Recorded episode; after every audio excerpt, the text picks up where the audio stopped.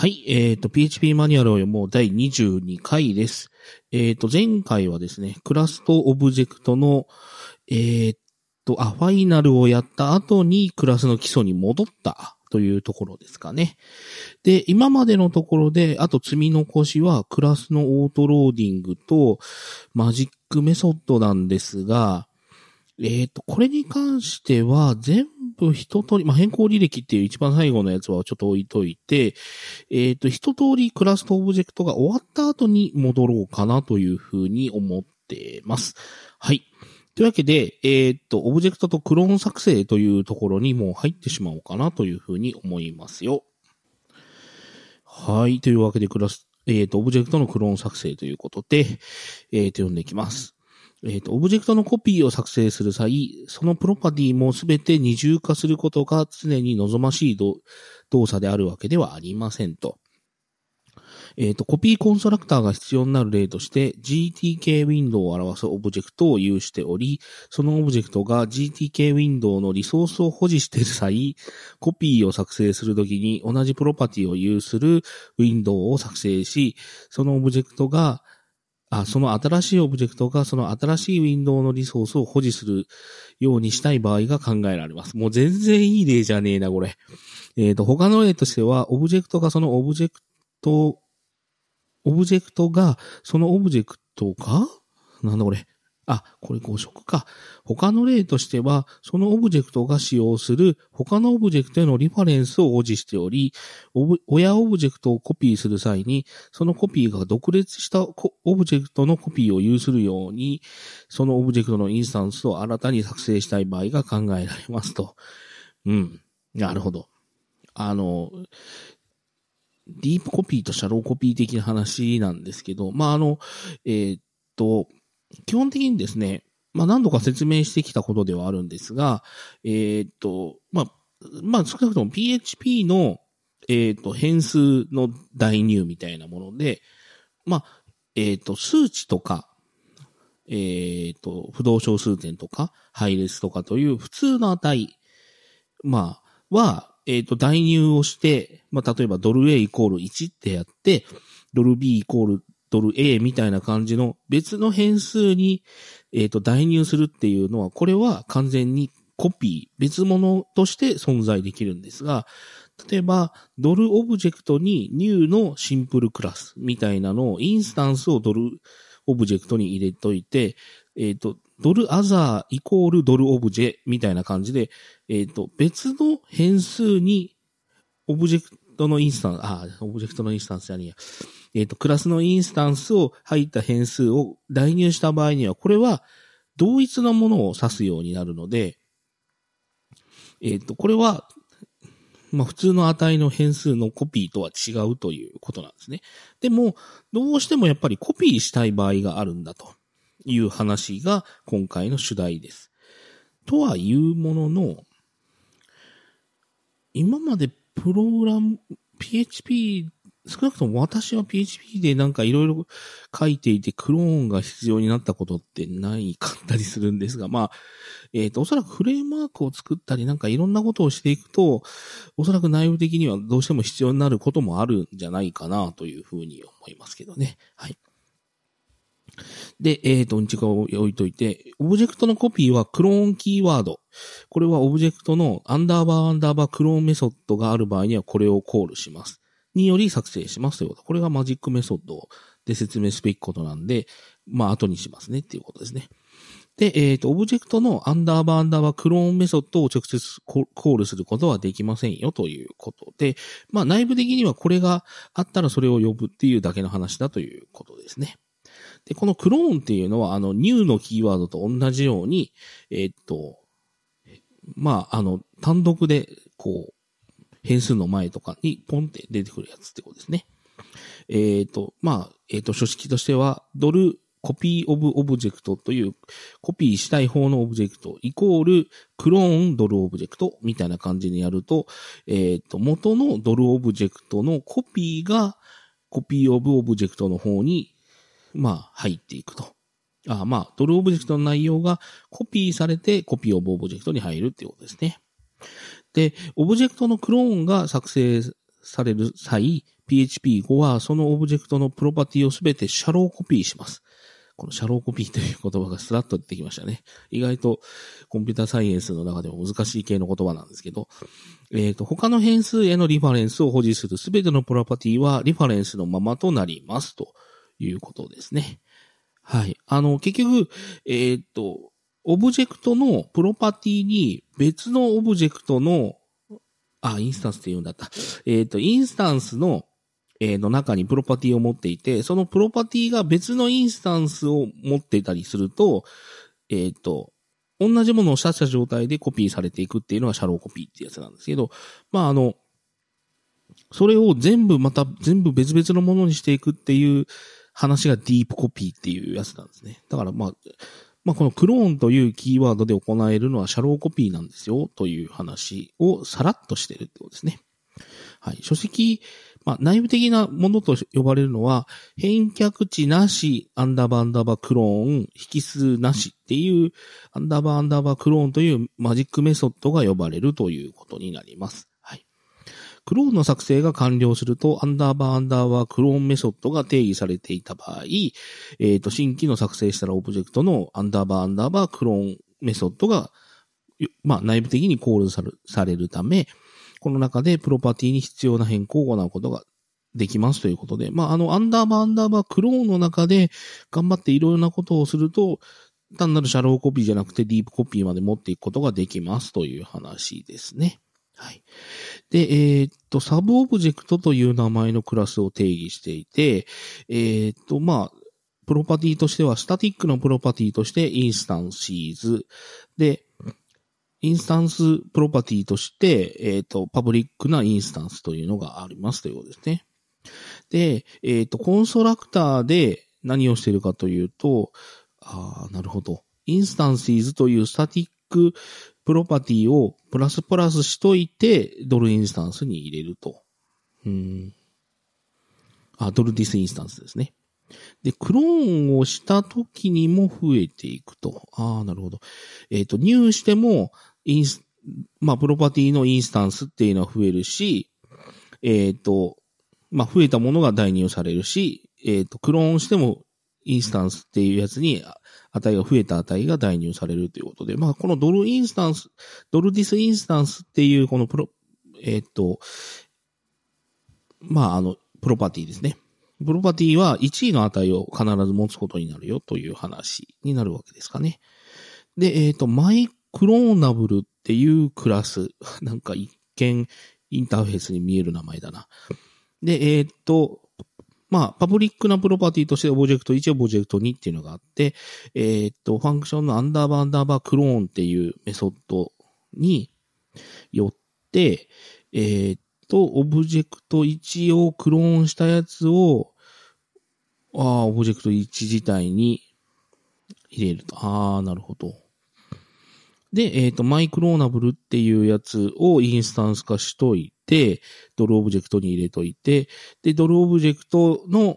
オブジェクト1というパブリックプロパティに、えっ、ー、と、一番最初に定義しといたサブオブジェクトっていうのを、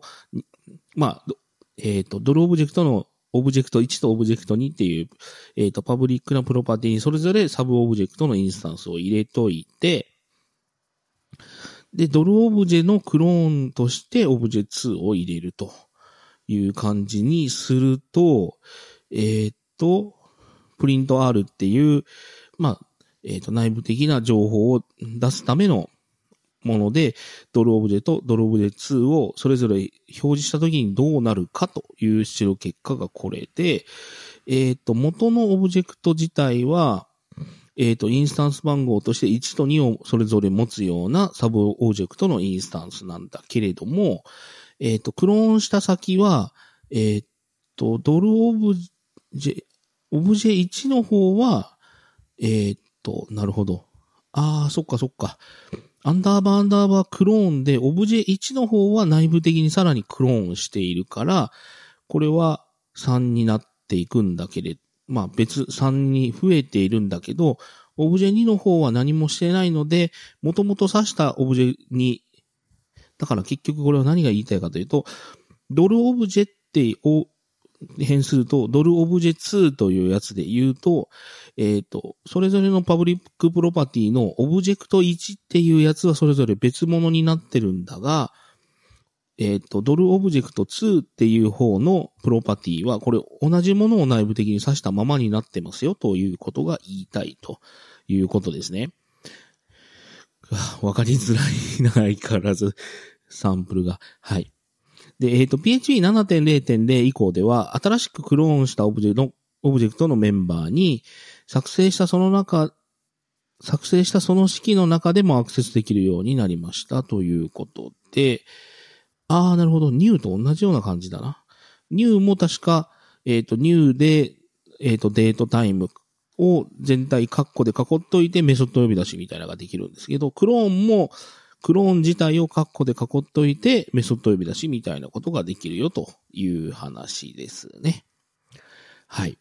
まあ、あの、このディープコピー、シャロコピーみたいなことが必要になってくることもあるので、まあそういった場合には、えー、と、まあ、このクローンっていうのを駆使しましょうという話でしょうか。あんまり駆使したことがないんですけれども、はい。はい。えーと、次はオブジェクトの比較というとこですね。はい。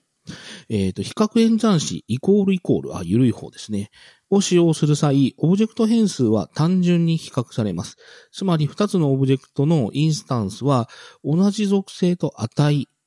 まあ、値の比較はイコールイコール、緩い方ですね。を言うし、同じクラスのインスタンスである場合に等しいという風にされますと。まあ、値的に同じみたいな感じということですよね。だから、えっ、ー、と、例えばプロパティに両方とも1っていうのが入ってるから、これは同じものかな。まあ、同じ、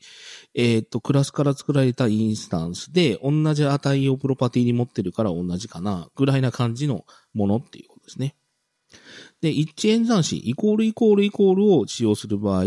オブジェクト変数は同じクラスの同じインスタンスを参照する場合のみ等しいとされますということで、まあ、あの、例えばロッカーの説明をもう延々とこのもうシリーズではやり続けようと思うんですけど、まあ個人的に気に入っちゃっただけなんですけど、えっ、ー、と、オブジェクトの、えっ、ー、と、イコールイコールとイコールイコールイコールの違いは何かというと、まあ、あの、ロッカーの一つ目の箱にですね、えー、っと、あるシンプルクラスっていうやつのインスタンスを入れましたと。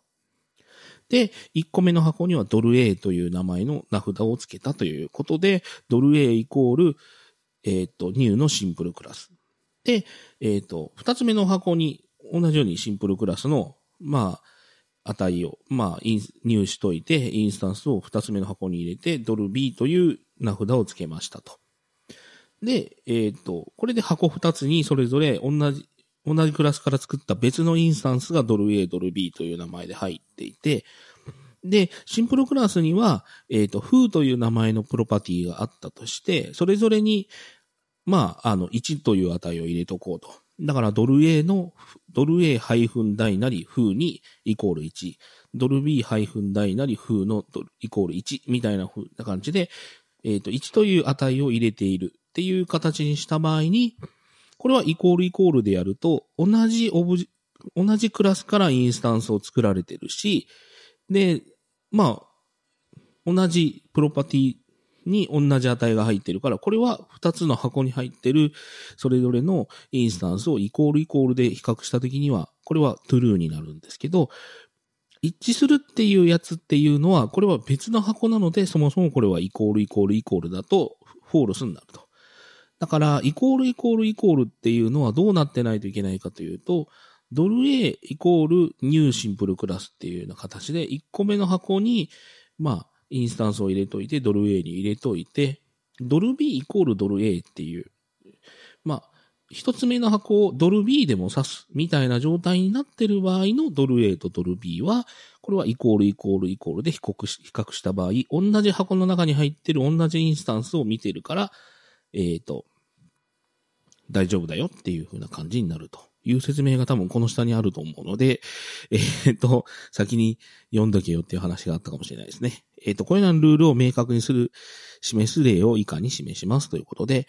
えっ、ー、と、PHP5 におけるオブジェクトの比較例ということで、普通の変数、関数ですね、ファンクションで、ブールトゥー str ってやつで、これは、えっ、ー、と、ブールから to っていうのはあの、英語の to ですね。to っていう意味を表すときにこの2っていうのを使うのをよくやりますね。はい。というわけで、ブール to str ってですね、引数にブール値、えっ、ー、と、論理値を与えといて、えっ、ー、と、 bool がイコールイコール false。false っていう値が入ってきた場合には、文字列の false。そうじゃなければ true というのを返しなさいよっていう、まあ、関数があるということですね。で、えっ、ー、と、別の関数として compare objects ということで、二つのオブジェクト、あ、二つのインスタンスを、まあ、参照で受け取っといて、で、 bool to str、ああ、なるほど、そういうことか。えっ、ー、と、二つの、これなんで参照で渡されてんのかな？参照じゃなくてもいいと思うんだけどな。えっ、ー、と、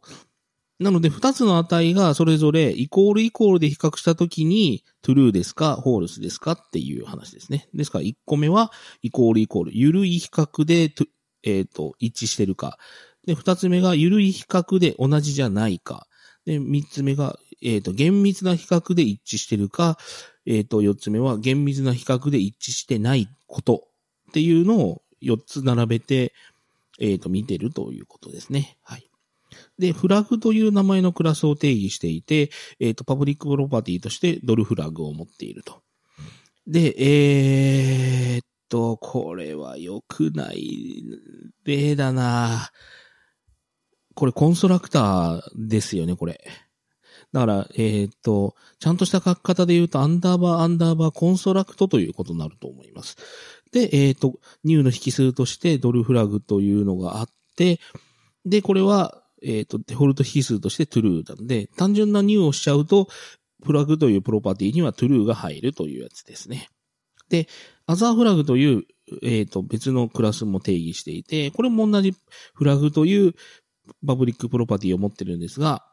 これも、えっ、ー、と、アンダーバーアンダーバー construct と呼んでください。えっ、ー、と、コンストラクターとして、えっ、と、引数を1個持っていて、で、これもデフォルト引数として true を持っているので、何も入力するときに引数持ってなければ、プロパティのフラグに、えっ、ー、と、true を入れてしまうというようなものですね。はい。で、えー、っと、結局引き、入するときに引数渡してねえじゃん、これ。はい。えー、っと、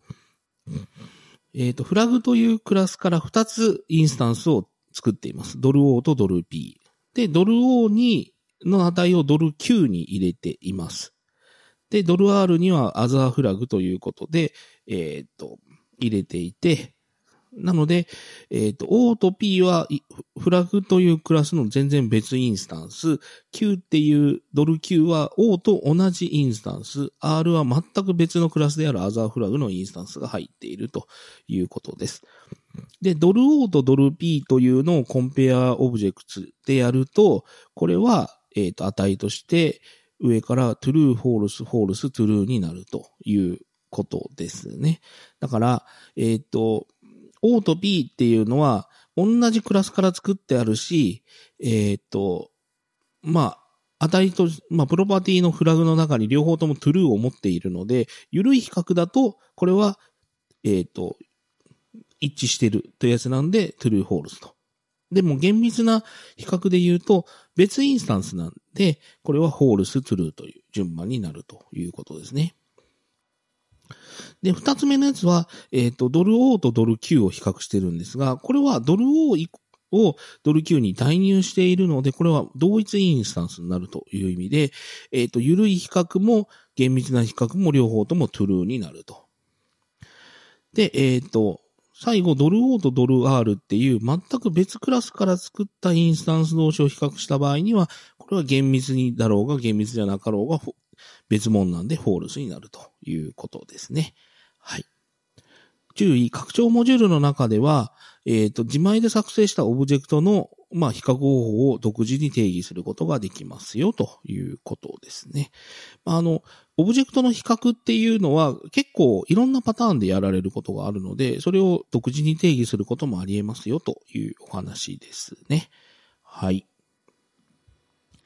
えっ、ー、と、タイプヒンティング。ああ、なるほど。次、タイプヒンティングっていう項目なんですが、これバッサリなくなってますね。えっ、ー、と、昔はここにあったのは、えっ、ー、と、PHP5.0 でタイプヒンティングというのができるようになった時には、えー、っと、結局、引数の値のヒントとして渡せるのがクラスだけだったので、ここに定義されていたんですが、今っていうのは、えっ、と、イントとか str とかブーリアンとか、そのスカラー値も含めて、えっ、と、設定できるようになったので、それも含めて関数側の方に説明移動したので、ここはなくなりましたという説明があるだけですね。まあ、まあ歴史的な意味っていうやつでしょうか。はい。で、今日、もうちょっと行くのかなはい。えー、っと、次。遅延性的束縛。レイトスタティックバインディングっていうやつですね。あ、これが前から言ってたスタティックスタティック、あ、スタティックセルフの違いみたいなやつをここでやってくれてるのかな？はい。えっ、ー、と、PHP5.3.0 以降、PHP に遅延性的束縛と呼ばれる機能が搭載されていますよということですね。名前が難しいですよね。これを使用すると、性的継承のコンテキストで呼び出さ、呼び出し元のクラスを参照できるようになりますと。より正確に言うと、遅延性的束縛は直近の非転送コールのクラス名を保存します。わかりづらい説明だな。はい。えっ、ー、と、性的メソッドの場合、これは、えっ、ー、と、明示的に指定されたクラス、通常はコロンコロン演算子の左側に書かれたものという風になりますと。えっ、ー、と、静的メソッド以外の場合は、そのオブジェクトのクラスになりますと。えっ、ー、と、転送コールというのは、えっ、ー、と、 self コロンコロンや parent コロンコロン、えっ、ー、と、 static コロンコロンによる静的なコール、あるいはクラス階層の中で forward static call によるコールのことですよと。えっ、と、 get called class の関数、 get called class 関数を使うと、コール元のクラス名を文字列で取得できますと。スタティックコロンコロンはこのクラスのスコープとなりますということで、えっ、ー、と、わかりづらいんでどんどん読み、読み進んでいきますよ。えっ、ー、と、この遅延性的束縛という機能名は内部動作を考慮して付けられたものです。えっ、ー、と、遅延束縛、レイトバインディングの由来は、メソッドを定義するクラス名に、を使用しても、スタティックが解決できないことによりますと。その代わりに実行時情報をもとに解決するようになりますと。えっ、ー、と、静的束縛、スタティックバインディングの由来は、静的メソッドのコールに使用できることによりますということで、だから、えっ、ー、と、名前的には、遅延束縛っていうのと、静的遅延束縛っていうこの二つの考え方があって、それは両方、それを両方とも加味したのがこの、えっ、ー、と、遅延静的束縛っていう、 late static bindings っていう名前になってるということですね。はい。まあ、こんな名前なんだけど、ただし、えっ、ー、と、静的メソッド以外でも使用可能ですという話になっています。もうややこしいなって話ですね。えっ、ー、と、 self コロンコロンの制限ということで、 self コロンコロンあるいはアンダーバーアンダーバークラスアンダーバーアンダーバーっていう、まあ、えっ、と、動的定数だったかな。なんか、あ、マジック定数って言ってたかな。による、えっ、ー、と、現在のクラスへの性的参照は、そのメソッドが属するクラス、まあ、つまり、そのメソッドが定義されるクラスにより、まあ、解決されますということで、えっ、ー、と、A というクラスを定義していて、えっ、ー、と、フーというスタティックファンクション、えっ、と、静的メソッドを、の中でエコーのアンダーバーアンダーバークラスっていう定数を表示しているのと、えっ、ー、と、 static、別の static メソッドのテストっていうやつで、 self の who っていうのを呼んでいるという風なクラスがあったと。で、えっ、ー、と、クラスの B を、えっ、ー、と、A というクラスを継承して、クラスの B というクラスを作って、その中で、えっ、と、 static function と who を、まあ、オーバーライドしているんですけど、その中でエコークラス、アンダーバークラスっていうのを表示した場合に、B のテストってやるとどうなるんでしょうという話です。で、えっ、ー、と、B というクラスにはそもそもテストっていうのがないので、これは親クラスの static メソッドであるテストを呼びます。で、親クラスの static メソッドである方は self の who ってやっていて、この self の who っていうのはどっちを呼ぶんですかね？っていう話で、これは A という表示になっているから、これは実はえっ、と、親クラス側の方の風が呼ばれてるんですよという話です。だから、セルフっていうのはあくまでも自分自身なので、子供の方に継承されていたとしても、えっ、と、定義されてる側に引っ張られてしまうということになるわけですね。はい。この辺からセルフっていうのの気持ち悪さというか、あのー、理不尽さというか、時々、あれ、そっち側が呼ばれるんだ、みたいなことになるっていうのが、あの、引っかかってくることになります。はい。で、えっ、ー、と、性的遅延性的束縛の使用法ということで、名前が難しいんですけど、こっちの方が結構実はしっくりする動き方をするので、まあ名前は難しいけど、まあそういうもんだよねって思えると思います。えっ、ー、と、遅延性的束縛は、この制限を解決するためのキーワードを導入し、実行時に最初にコールされたクラスを、まあ参照するようにしていますと。えっ、ー、と、このキーワードを使用すると、先ほどの例におけるテストから B を参照できるようになりますと。このキーワードは新たに追加したものではなく、えっ、ー、と、すでに予約済みのスタティックっていうのが使用できますということで、これスタティックっていうやつに意味がまた増えたっていうやつなんですよね。で、えっ、ー、と、スタティックコロンコロンのシンプルな使用法で、さっきとほぼほぼ同じものです。ただし、親クラスの A 側の方のテストというスタティックメソッドの中で、さっきはセルフコロンコロン風だったのが、スタティックコロンコロン風になります。で、この状態にしといて B コロンコロンテストという風に呼ぶと、さっきと同じように B にはテストという static メソッドはないので、親側の方のえっ、ー、と、 static メソッドであるテストを呼ぶんですが、 static コロンコロン who っていうのは、これは実は B 側の方の風を呼んでくれます。はい。えっ、ー、と、B 側の方としてテストを呼んだんだから、えっ、ー、と、B 側の呼び出し元としての風をっていう風に感じで、これは static who っていうのは、えっ、ー、と、B 側の方の風を呼んでくれるので、これは B という風に表示されるということです。はい。まあ、あの、結局これって、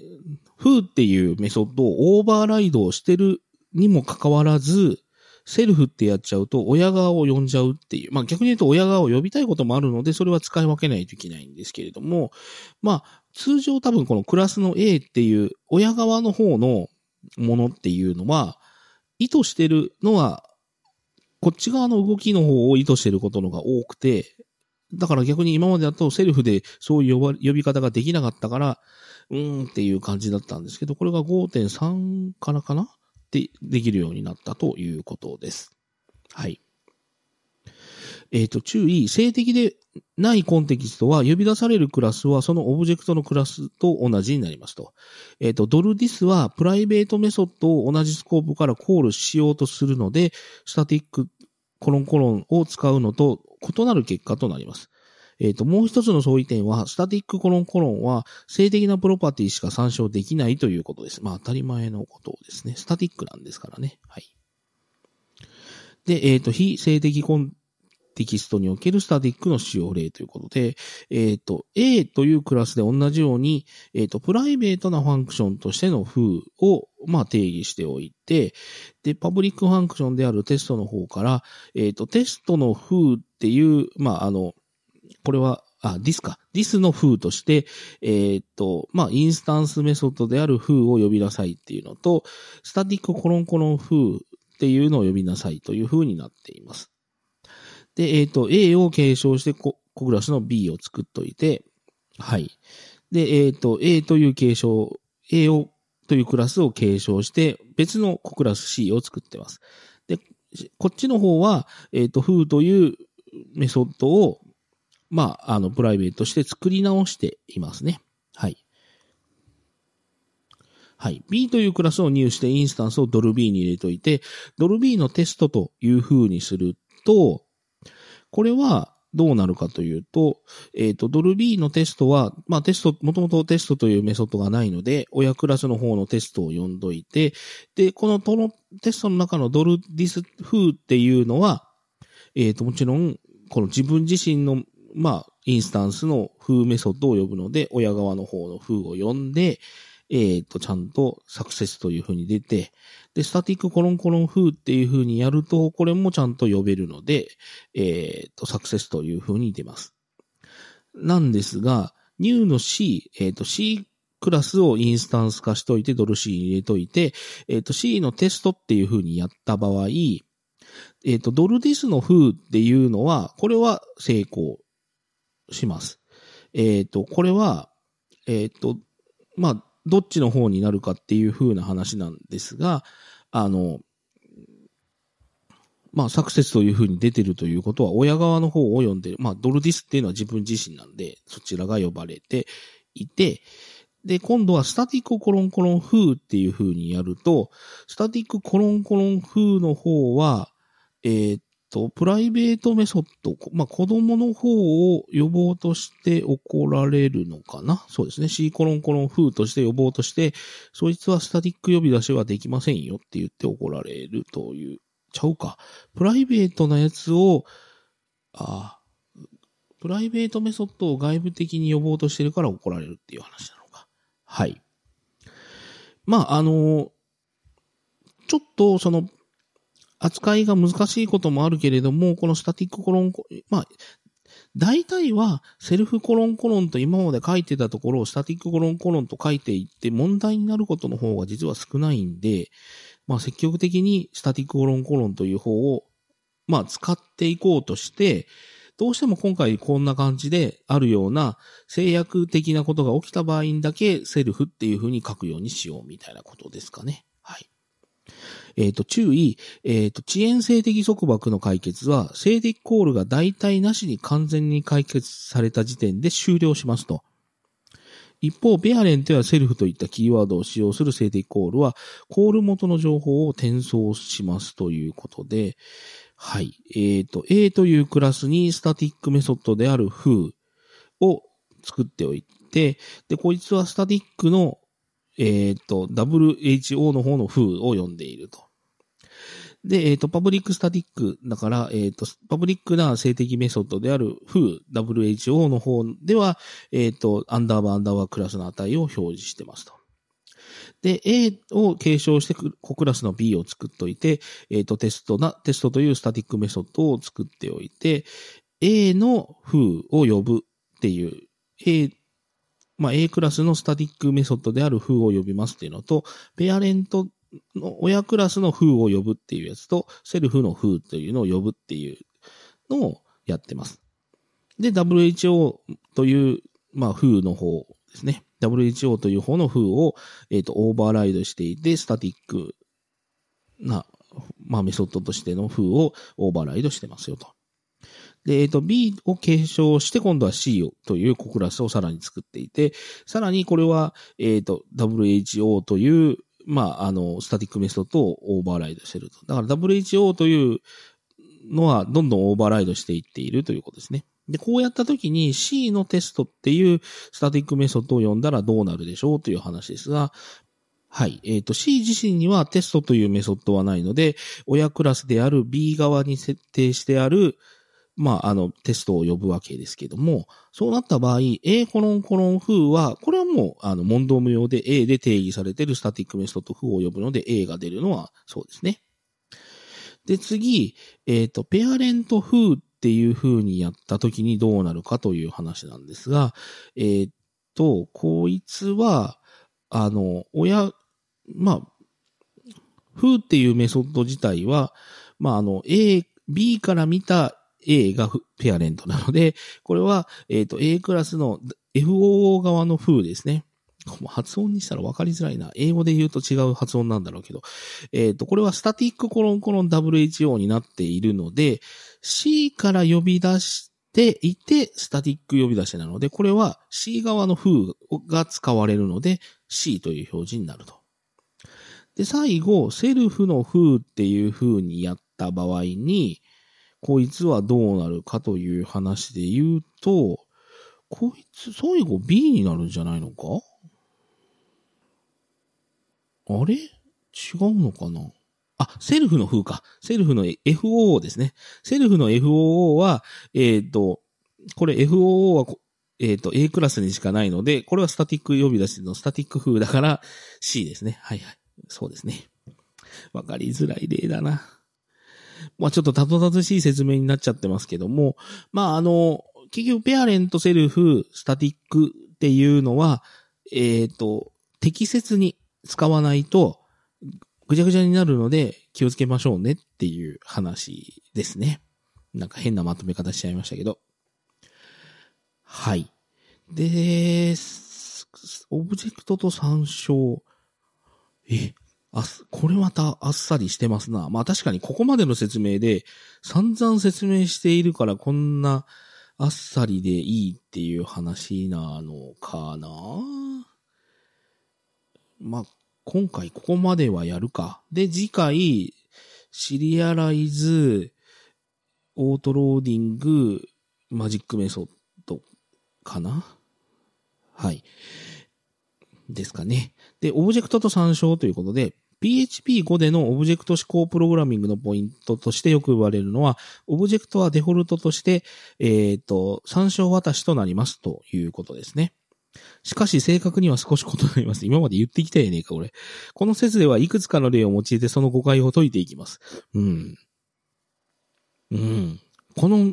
この言葉を、このマニュアルとして説明してきたのに、それは誤解ですって。うん、いいのかな。PHP の参照は一種のエイリアスで、二つの異なる変数に同じ値を書き込めるものです。PHP5 以降、オブジェクト変数の値にオブジェクト自身は含まれなくなりました。含まれるのはオブジェクトの ID のみで、これを用いて実際のオブジェクトにアクセスできるようになっています。オブジェクトが引数として渡されたり、返り値となったり、あるいは別に変数に代入したり、あ、されたりした場合、それはエイリアスではありません。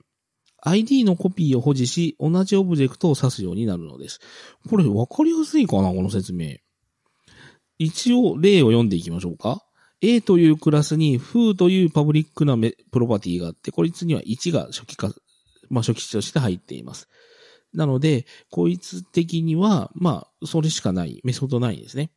で、A をインスタンス化しといて、ドル A に入れています。で、ドル B イコールドル A なので、これは A と B が全く同じ、まあ、ロッカーの1個目の箱、まあ、ロッカーでいきましょうね、もう一回。えっ、ー、と、1つ目の箱に A のクラスを入手しといて、インスタンス化しといて、1個目の箱に A のインスタンスが入って、その1個目の箱に A ドル A という名札を付けました。で、ドル B イコールドル A ってやったので、1個目の同じ箱にドル B という名札も付けました。で、ドル B が指す、えっ、ー、と、風というプロパティに2を入れました。だから、1個目の箱、ドル B って1個目の箱を指しているので、1個目の箱の中に入っているクラスの、まあ、インスタンスの、えっ、ー、と、風プロパティに2を入れました。